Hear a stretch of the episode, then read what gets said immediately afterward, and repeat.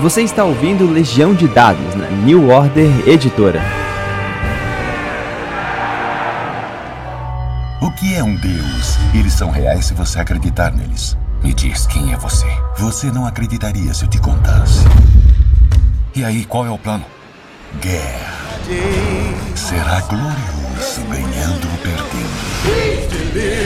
Saudações, narradores e jogadores. Meu nome é Pedro Borges e essa é a Legião de Dados seu intervalo da vida real para falar sobre RPG. Estamos numa época muito boa para títulos nacionais, né? A, a, New Order já anunciou que tanto o meu Cordel do Reino do Sol Encantado quanto o título do meu convidado vão ser em breve é, disponibilizados ao público. Eu estou falando do RPG Epifania, escrito pelo Marcelo Teles. O Teles é editor da RPG, um site que já vai fazer 20 anos, acho que no ano que vem, né? Ele é famoso pelos eventos aqui no Rio de Janeiro, que ele já organizou, que infelizmente estão suspensos por causa da pandemia, né? Mas tem muita gente que lembra também dele no trabalho como editor é, é, no período da, da, da, revista Dragão Brasil, né? E também escreveu os RPGs Reia, Crônicas da Sétima Lua, Conspiração do Amanhecer e agora Epifania. Tudo bom, Marcelo? Como é que você tá, cara? Boa tarde, Pedrão. Um prazer estar aqui, né? Para quem não sabe, eu e o Pedro nos conhecemos de eras pré-históricas do RPG, né? É. Então. Prísticas eras.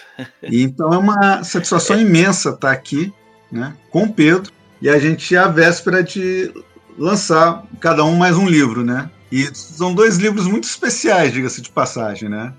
O, o, o, o Genial Cordel e o meu Epifania, Deus e Nós, que, que é fruto de um, de um, de um longo processo de, de RPGs que flertam com esse tema, né? De poder absoluto, né?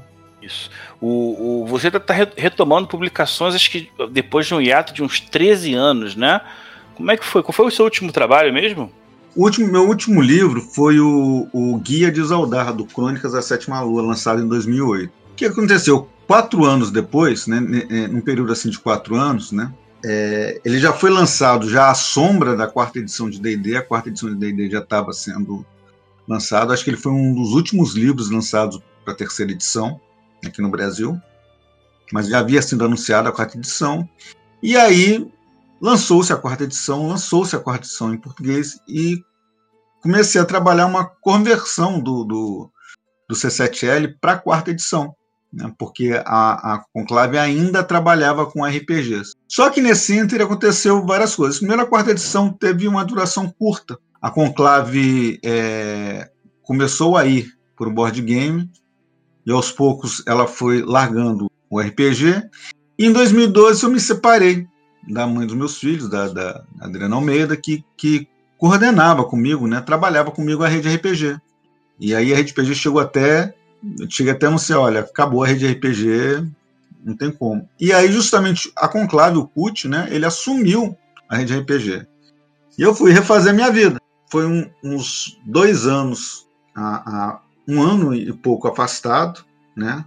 Aí eu já casei de novo. E aí a Conclave foi mesmo board game, e aí a, o, o CUT né, me devolveu a rede RPG. Cheguei a, a retomar com primeiro webmaster, mas ele acabou acabou acontecendo um problema no site, ele não sabia como resolver, né? E aí eu tinha voltado assim, fazia seis meses, eu reassumi seis meses. Aí chegou em dezembro, deu esse problema. Aí ficou uns três meses a rede parada, porque não sabia como resolver o problema, ele não sabia. E eu procurava gente que não sabia, e aí apareceu o Leandro, né? O Leandro Tavares, que, que, que hoje é do Dungeonist, e ele assumiu, e até hoje é o webmaster da rede. E aí a gente voltou de vez, né? Ele, ele salvou o site do Crônicas também, tá? eu tava perdido aí no período de atualização e tava perigando perder. E ele salvou uhum. também lá para mim. O cara é muito, muito fera. Vou te agradeço aí, Leandro. Fera. Mais uma vez. E, e, e, ele e a rede assim é, é, um biscoitinho da sorte na refeição dele. Pum, né? Então beleza. E aí e, eu, eu eu fiquei muito feliz né, de, de possibilitar ele fazer o Dungeonist, né? Ele chegou até a me chamar para o Dungeonist. Mas o meu lance com, com, com, na vida nunca foi dinheiro, né? Eu digo, eu sou professor e escrevo RPG, então eu não quero ganhar dinheiro. É, é, né? Senão você tava bem frustrado. É, se eu quisesse ganhar dinheiro, eu tava nos lugares errados. Mas aí eu dei uma força, falei, não, cara, toque, eu não, eu não tenho tempo, eu, eu, eu não gosto de lidar com o dinheiro dos outros, né? Eu demorei a aprender a lidar com o meu dinheiro, eu não gosto de lidar com o dinheiro dos outros. É, é, toca aí, aí ele foi sozinho e tá aí o Dungeonist caminhando, se consolidando cada vez mais como o, o, o site de PDFs de, de RPG do, do Brasil. Drive-Thru né? RPG Nacional. Drive-Thru. Eu tava tentando lembrar é. o, o nome, né? Drive-Thru Nacional. Exatamente. O trabalho dele é muito bom. Nesse processo de retomada da rede RPG, veio a New Order, surgiu a New Order. E aí a gente deu aquela força pra New Order. E eu tava querendo retomar completamente o RPG. Eu cheguei assim: vocês têm, vocês têm planos de lançar RPG de autores brasileiros? Eu falei, ah, claro. E aí eu mandei algumas ideias, né? Além do Ré e do C7L, né? Inclusive, eu, eu tenho um, um, projeto também de RPG de temática nacional, né? Que é o Terras dos Jaguns, que eles tinham gostado mais. Mas eu falei, não, vou trabalhar primeiro Epifania. Eu, eu, eu, eu, coloquei na minha cabeça que eu queria começar pela Epifania. Eu queria retomar isso pela Epifania. E aí, e foi bom, porque aí você vai lançar o seu cordel e eu daqui a uns anos eu lanço o, o, o Terra de Jaguns, assim, não, foi uma, foi uma boa escolha. Pô, mas se você quiser fazer até conversando com o Cordel, com o sistema, pô, vai ser um maior prazer sim, sim, trocar sim. essa figurinha, né? Muito maneiro. Eu nem, eu nem sabia dessa história, pra falar o a verdade. O Terra de Jaguns, né? O, o, ele até foi, foi citado também em várias que o, tem um rapaz, o Rafael, que está fazendo uma série de entrevistas sobre a história do RPG. Né? Você, você, você, foi entrevistado também, né? Puxa, demais. E aí eles entrevistou agora o César Quesson, que é um colecionador de tudo que já foi lançado no Brasil, em português, seja criado no Brasil ou traduzido, né? Ele também citou isso. O Terra de Jaguns, ele ia ser da linha Mini GURPS. Ele ia ser o, o seguinte da linha Mini GURPS. Acho que tinha mais um na frente e seria ele. Isso. E aí a linha interrompeu. Isso, meados dos anos 90. É, o, o programa sobre a história do RPG no Brasil que vocês têm que conferir é do Rafael Carneiro Vasques com S. Dei uma conferida no canal dele no YouTube, porque vale muito a pena. Ele já conversou com muita gente fera, tá, tá non-stop, tá seguindo aí, pegando cada vez mais gente. Muito bom o trabalho dele. Mas quer dizer que você ia escrever o Mini GURPS Terra de Jagunços? Terra de Jagunços. Ia escrever, não, escrevi. Tava pronto. Ah, pronto? Nossa. Pronto, ele ia sair. É, é, é assim, no início de, de, de 2000, dos anos 2000, né? E aí acabou não rolando. E aí, eu, eu vou dizer pra você, eu não lembro quem foi. Eu não sei se foi o próprio Rincon, que estava como editor. Inclusive, a aventura que tem foi escrita pelo Rincon no, no, no, no Minigun. Falei, ah, não, tá beleza, escreve aí, né? Ou se foi o Daniel Talude, do, do RPG News. Alguém transformou aquilo em PDF e disponibilizou. Da RPG, Bra RPG Brasil, né? É, é, alguém disponibilizou, né? O, o, eu não lembro, né? Eu, eu lembro que eu deixei alguém, alguém perguntou, não, pode, algo assim, algo assim, entendeu? Mas eu não lembro direito, entendeu? Eu acho que foi o Talude, da, da não, é RPG News, né? Ele tem o, o, grupo Mais de 20 anos de RPG, né, que foi um dos primeiros grupos de, de, de RPG do Facebook. E aí, e aí eu falei, ah, depois eu retomo ele, né? Retomo ele mais adiante, né? Enquanto o Cordel pega, pega Nordeste, né? O, o, o é, Cangaço e tal, o Terra de Jagunço ele pega, ele pega o sertão mineiro, São Paulo, digamos assim. Na verdade, é um sertão mítico, né? O Grande Sertão. É uma, é, ele é mais inspirado no. O Grande Sertão Veredas ali, né? Sertão Veredas. O Liso do Sussuarão, é... que é o desertão lá que tem no norte da, Isso, da, de Minas. Né? Chapadão do Bugre, né? Ele, ele, ele é bem inspirado no, no, no regionalismo brasileiro, né? Memórias de Maria Moura. É, é, um século antes, mas é, é, é, na mesma vibe, né? E aí eu falei, não, eu, quero, eu quero mexer na epifania. Eu, é, eu falei, vou, vou, vou, deixar isso para depois. Vale, vale destacar, né, que eu acho que todo mundo sofreu com a diáspora causada pela quarta edição e cada um repensou um RPG de uma maneira diferente, né? E aí depois quando voltou, estava tentando buscar o que, que encontrou nesse meio do caminho, ou o que que inventou, né? O que que nesse inteirinho você acabou pescando porque você queria para o seu RPG? Na verdade, eu sempre busquei alguma coisa que, que o pessoal do o, os pensadores né do é, a partir daquele texto a, as regras importam né é, rules matter né do e daí veio todo o movimento de jogos indies que influenciou que influenciou os jogos né é, mainstream. É, não só o por exemplo o Apocalipse World Engine que virou um, um mainstream né mas você tem por exemplo no Minera que tem coisas que bebeu disso e tal. Então então na verdade eu sempre buscava aquilo. Você pega lá no Conspiração do Amanhecer, o primeiro Conspiração do Amanhecer. Conspiração do Amanhecer, a primeira versão dele foi um doc que eu disponibilizei na internet. E, e ele era, eu chamava de sistema sem sistema, né? Porque era um sistemazinho que eu enfrentei bem, bem, bem, bem bem sucinto, né? Mas ele apontava, né? Embora ele ainda não tivesse a, a toda a reflexão que veio depois com, com, com, com o pessoal do, do, dos jogos modernos, ele já ele apontava aquele caminho, né? Ele buscava aquele caminho. E aí veio, veio a ideia do Epifania. Me inspirei nos no jogos sem, sem fatores randômicos, com temáticas similares, só que eles não me satisfaziam, né? O Amber, o sistema dele era tipo assim: o mestre decide. Você tinha aquele leilão inicial entre os jogadores, e o resto o mestre decide, né? É, é ele era bem, bem, bem aberto, né? O Amber, é. para quem não sabe, foi acho que um dos primeiros, se não o primeiro é, foi o primeiro, sem dados, né? Dos anos é. 90 também. E depois tem o Nobilis, que, é, que na época, pô, muito bonito, aquela capa branca.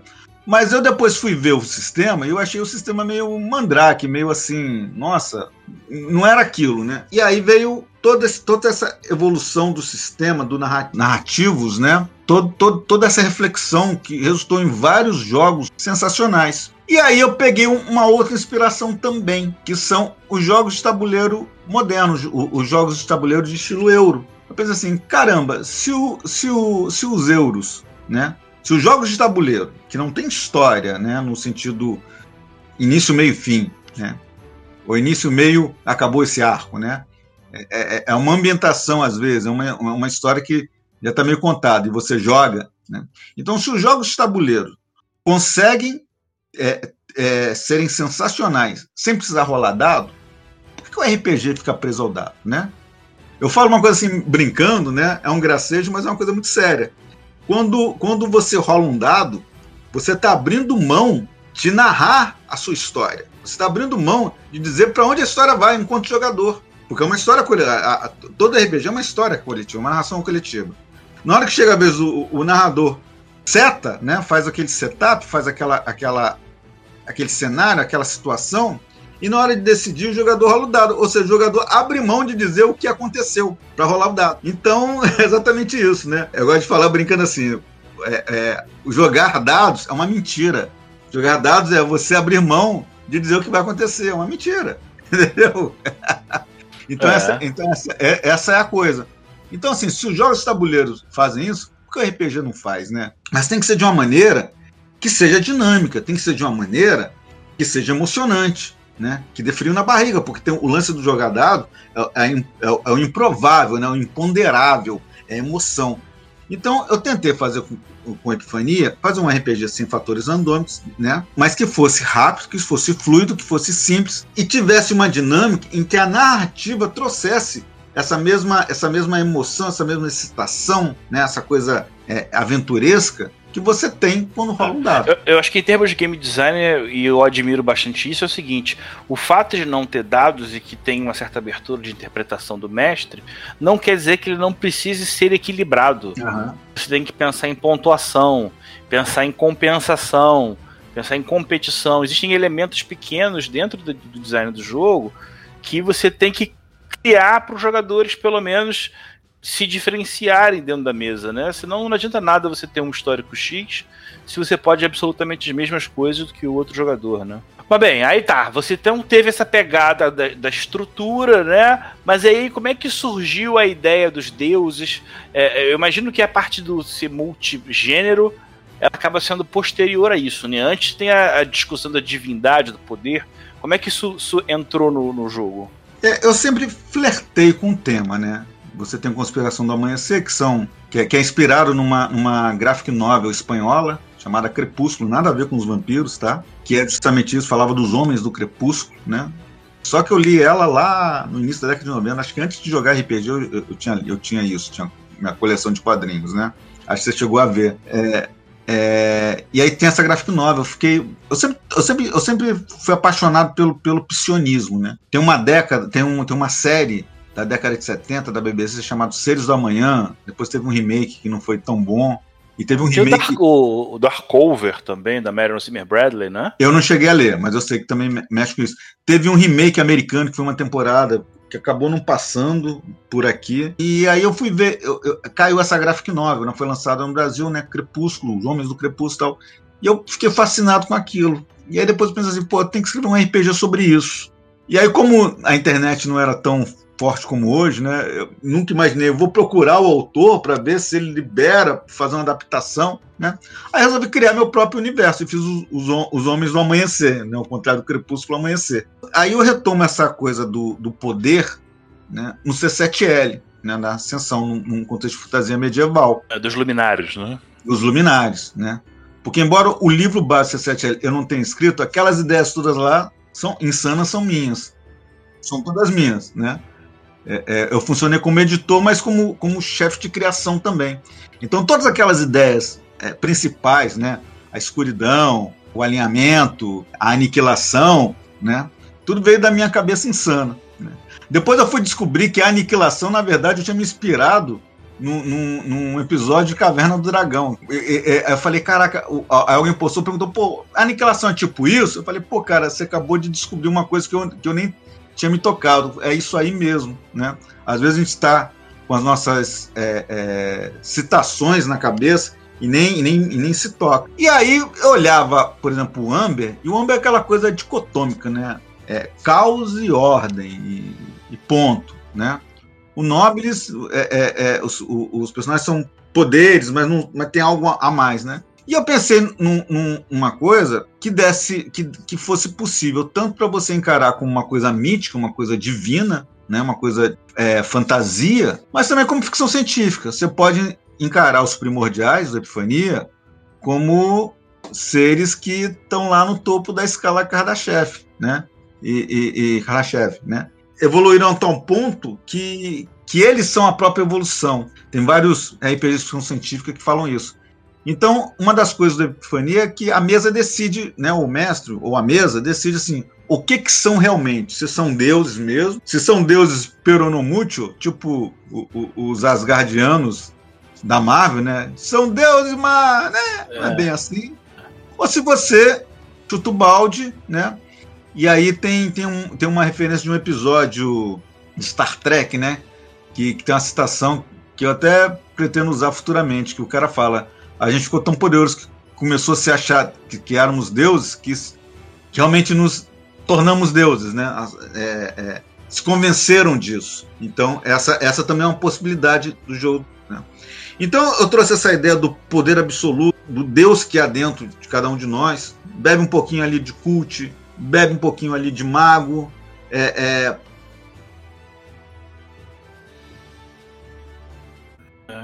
Marvel também, um pouco, porque não, né? É, essa característica de você combinar, de ser multigênero, me faz remeter também um pouco ao universo que puxa um pouco para os supers. Mas, ou, ou, ou, esse cenário supers é uma coisa que você tenta mais se afastar? Não, muito pelo contrário. inclusive, eu já, no, no processo de playtest, porque o, o default do jogo é o seguinte: o default do jogo é você vive uma vida mortal. Você, os personagens, né, são deuses encarcerados em vidas mortais, reencarnando sem saber o, o, o que são realmente. E um belo dia começam a despertar. Né? E aí você tem a trama. E aí descobre que esse, essa, essas vidas mortais que eles ficaram reencarnando é uma coisa chamada simulacro, que é feita para aprisionar eles. Só que o simulacro, por algum motivo, começa a perder o poder, perder o controle. E aí eles começam a despertar. Ora, normalmente isso né, é, é, é uma fantasia urbana, uma fantasia moderna. Desperta no mundo é, é, atual, pré-pandemia. Mas eu já mestrei um usando a pandemia. Mestrei uma história usando a pandemia. E você pode ambientar em qualquer qualquer lugar. Então, num dos muitos playtests, eu, eu já ambientei num mundo em que os personagens eram super vilões que dominaram o mundo. Eu fiz até o, usei até o nome Conclave, em homenagem ao Conclave. Era o, era o Conclave. Então eles dominaram o mundo e dividiram o mundo. Imagina assim, a, a, Liga do Mal da DC, né? Lex Luthor, do Brainiac, todo mundo ah, tomamos o poder. Então eram isso. E o que acontece? Na verdade, isso era uma ilusão, porque na verdade eles são mais poderosos do que aquilo. Mas eles ficam naquela coisa de super vilão. E aí eles têm que um cuidar do outro para não ficar muito poderoso, ou seja, para não despertar e ver, opa, não é nada disso, né? Então, então assim, é, é, é, é muito fácil adaptar o Epifania para supers, né? Já, já foi feito isso várias vezes. E é uma opção do jogo. Taca lá. Então, então ele tem uma origem nebulosa que ela é voluntariamente vaga para que você possa explorar em cada momento, em cada campanha de epifania. Eu diria que é uma coisa assim, é como o Legacy, que está sendo lançado em português, né? O Legacy é um, é um jogo sobre reconstrução pós-apocalipse. E aí você tem os personagens, tem as famílias. A família é um personagem, né? Digamos assim. A família pode ser um culto, pode ser um clã, pode ser é uma cidade, pode, qualquer coisa, né? É, inclusive o rapaz brasileiro é um dos autores. Então o Epifania tem essa, essa, essa customização que o narrador ou, ou a mesa escolhe. Eu ofereço um, um default, digamos assim, aventura, você tem uma aventura lá, uma, uma, uma epopeia, que eu chamo de epopeia, né? Uma campanha lá é, inicial, que é o default, digamos assim, do, do, do, jogo, mas você pode mudar isso. Como é que é o mundo prisão em que o, o, os personagens são aprisionados e ajustar, né? Na parte de narração, eu falo isso tudo. Eu digo que a parte de narração da Epifania é a melhor coisa que eu já escrevi em RPG da minha vida. É, é, se não o próprio Epifania como um todo, né? Aquela parte de narração eu acho muito bacana, porque ela é bem à luz de todas as, essas tendências, todas as, todo esse pensamento, essa, essa, esse design é, narrativista, e ele faz isso pensando no multiverso de epifania. É, é, é, eu tava jogando uma mesa com sete jogadores, e um jogador, pô, tô achando muito fácil. Eu falei, tá fácil, entre aspas, porque vocês ainda estão num patamar inicial, num patamar desperto, e vocês, e vocês são bons jogadores, vocês fazem exatamente a coisa certa. Vocês combinam seus poderes, e vocês são muitos. é difícil, né? E aí eu falei para eles, mas o objetivo da Epifania não é fazer um combate difícil. Não é isso o lance da Epifania. O lance da Epifania é você fazer essa, essa, essa brincadeira, né? Essa brincadeira com um monte de coisa para dizer você tem um poder absoluto, o que, que você vai fazer com isso, né? Você vai mudar a realidade, né? O, o, destruir o simulacro, tirar o poder do simulacro é como você tirar o véu, né, das ilusões, você mudar o mundo. Ele é meio que multiverso, então, nesse sentido, porque você pode, cada jogo, pegar uma pegada distinta, né? Ele chega a ter uma, uma, uma sessão zero mais elaborada, no, no que que trata uma primeira sessão né, do, de jogo de Epifania? A primeira sessão do jogo de Epifania é os personagens são mortais, né? Vivem vidas mortais, não fazem ideia do que são. Só que por algum motivo, eles começam a se aproximar uns dos outros. A simples aproximação, né? Aquelas vidas mortais que eram distantes, quando eles se aproximam do outro, começam a afetar a realidade. Acaba provocando o despertar do outro. Ou alguém que já está desperto é, age para aproximá-los e provocar o despertar deles. É a sessão zero, digamos assim, a sessão inicial. Ah. No que eu narrei agora no, no 21 no dado, a primeira sessão é, é, é, foi uma aventura de duas sessões. A primeira sessão inteira eram eles mortais. Não teve nenhuma, nenhuma jogada, de nenhum teste, nenhum, nenhuma verificação de, de nada, porque eles eram mortais. Então foi puramente narrativo. E aí ficou até legal, porque aí na segunda sessão eles despertam e aí vem a, a coisa da mecânica do jogo. E ficou muito bacana, né? Então, assim, o, o default é esse, né? O, o, o, a sessão zero é essa, né? Você começa, e eu sempre recomendo que comece aprisionado, vivendo uma vida mortal. E aí a, a, a trama leva ao despertar. Quais são as regras que são a interseção entre todas essas possibilidades da Epifania? Por exemplo, todos os heróis são deuses. É, mas dentro do que o livro básico oferece, quais são os tipos de oponentes que eles podem encontrar? Os primeiros oponentes são chamados de carcereiros e, e sua versão anabolizados, arcontes. Né? Eles são agentes simulados. Seria algo tipo o agente da Matrix, mas não é qualquer mortal que manifesta isso, entendeu? Eles viram uns monstros, umas criaturas que atacam, né? Alguns já agem na forma mortal. É a namorada, é o chefe, que tentou manter o cara na existência mundana e medíocre dele ou não tão medíocre, às vezes, né? E aí, quando a, a, manipulação não dá mais certo, tá prestes a despertar ou vai despertar, e aí se transformam, viram coisas que vão aprisionar ele de forma grosseira, ou seja, vão matar e jogar ele no ciclo da reencarnação novamente. Isso me lembra um pouco de Cult também, é uma pegada bem legal de camadas de universos, né? Exatamente, né? Só que o Cult é aquela coisa, é a cidade primordial e tal. Inclusive no, no Epifania, né? Eu, eu falei, uma pitada de, uma pitada de Cult, uma pitada de Mage, né? Isso isso. No, no Epifania, você tem o mito do Demiurgo, né? né? Uma das possibilidades é que o próprio Demiurgo criou simulacro. Ou não existe Demiurgo, né? Ou vai ser o que você quiser, o que o narrador quiser. Mas ele, ele é parte da mitologia da Epifania, né? E existe um, Legal. um deles que era maior, ou foi o primeiro, ou mais poderoso, Talvez tenha, ele tenha criado o simulacro, talvez ele tenha criado todo o multiverso ou, ou, ou o universo original de onde eles vieram. São, são, são possibilidades que cada narrador vai escolher usar ou não. E pode nem ter demiurgo, ter nada, não ser nada daquilo, É. entendeu? Essa coisa de você poder colar o livro da Epifania a alguma outra coisa e aí explorar, eu acho que dá uma, uma, uma profundidade e uma possibilidade de variedade que ele é muito, muito benéfica, né? Cara, um outro ponto que eu não posso deixar de falar, cara, a ficha. A ficha é muito bonitinha, ela tem toda lá os hexágonozinhos organizados, né? É, é, como é que funcionou a criação dele? Como é que é o, o- o- Você tem basicamente só três atributos físicos, né? Três atributos, a gente pode dizer, narrativos, Uhum, e aí defeitos e afinidades, né? isso. Como é que, como é que foi esse Eu processo? quis fazer uma coisa é simples, porque a ideia é o seguinte: criaturas com, com um poder divino normalmente não erram, né? Então é é a coisa da, da comparação, né? Do... E aí eu queria fazer uma coisa o mais simples possível. E eu cheguei à conclusão que os três aspectos físico, corpo, mente, espírito, eles conseguiriam abarcar.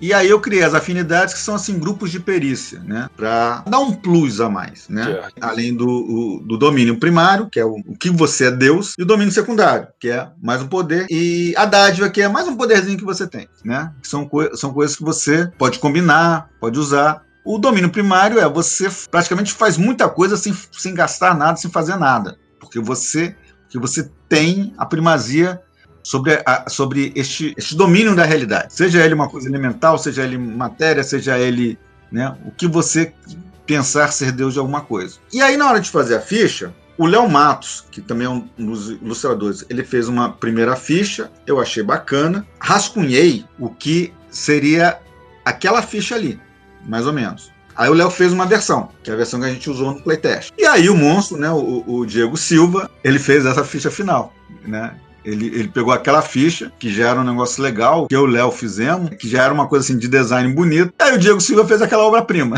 É, né? Muito legal. O Diego Silva foi um achado, porque, porque ele deu a identidade visual, ele deu a cara, ele deu a cara dele, porque a cara, aquela cara da capa é a cara dele, né? Ele deu a cara dele e deu a cara pra Epifania, né? Eu falei, cara, você entrou na minha mente. Né? legal. Entrou na minha mente. Eu falei, cara, isso aqui é isso, é perfeito, é exatamente o que eu queria. Quem, né? quem quiser conferir, eu acho que tem um playtest é, gratuito, né? Isso. Do Epifania. Onde tá? Deve ter na rede RPG, né? Onde mais? Rede RPG, quem, quem assina a NON, da New Order, né? Os dois últimos exemplares tem um link para baixar. Clica lá no PDF, te leva lá é, é para baixar, se não me engano. Lá na Rede PN, você vê lá em cenários, tem epifania. Você vai lá, tem um monte de artigo, tem a imagem da capa, tem já a imagem de bicho, já, já a, a ficha dos carcereiros atualizadas, né? as- que vão sair no, no, no livro. E, e só pegando um pouquinho a coisa do multiverso, você, você tem três pantamares de jogo, né? O, o primeiro é o desperto, quando o personagem é mortal, desperta, e aí acorda num mundo que já não é mais um mundo quando ele era um- uma divindade. E aí o objetivo dele é vencer o simulacro. Ele tá no mundo prisão. Ele tá ali para viver como mortal o resto da eternidade. Então ele tá no mundo prisão. Então ele tem que destruir o simulacro naquele mundo. Porque o simulacro não tá só naquele mundo. O simulacro tá em muitos universos. Porque tem outros como eles em outros mundos aprisionados. E aí no, no, no patamar a, seguinte, ascendente, né? Eu, eu- sou o autor do jogo, mas eu esqueço os, os nomes de tudo, né? No patamar seguinte, ascendente, né? É isso, o patamar ascendente e o terceiro é o divino. No patamar ascendente, você sai desse mundo. A ideia é você sair desse mundo e ir para outros, ir atrás do- dos outros do, do seu panteão, ou saber até onde está o simulacro, é, é, ou você ainda você lembra que você tem outros adversários mais poderosos, e aí você sai para os outros mundos. E aí você pode ir para mundos totalmente diferentes. Eu tinha uma, uma campanha de playtest que eu, que eu mestrava lá nos encontros da rede, né? Que o pessoal era, era, era basicamente deuses gregos, com uma deusa indiana, que na verdade ela estava aprisionada no, no nosso mundo, mas o mundo dela era um pouco diferente. Imagina um mundo onde, em vez de um eurocentrismo, tinha um indianocentrismo, né? Um politeísmo Mas tá- oriental. É, mas ela foi aprisionada naquele mundo. Então eles saíram. Para o primeiro mundo que eles vão, vão pro mundo dela, vão libertar o mundo dela, o simular. E aí depois eles entram num mundo em que me lembrou muito esse esse o legado de Júpiter, ou The Authority, né? É um mundo onde a Liga da Justiça, digamos assim, é, é governa o mundo. É um mundo assim, é um, é um solar punk de supers.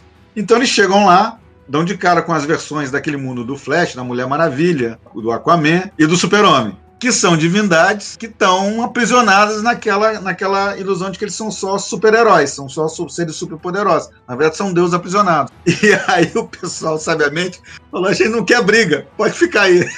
Deixa os caras aprisionados mesmo. Bora. É, assim tá ruim, não. Tá bom.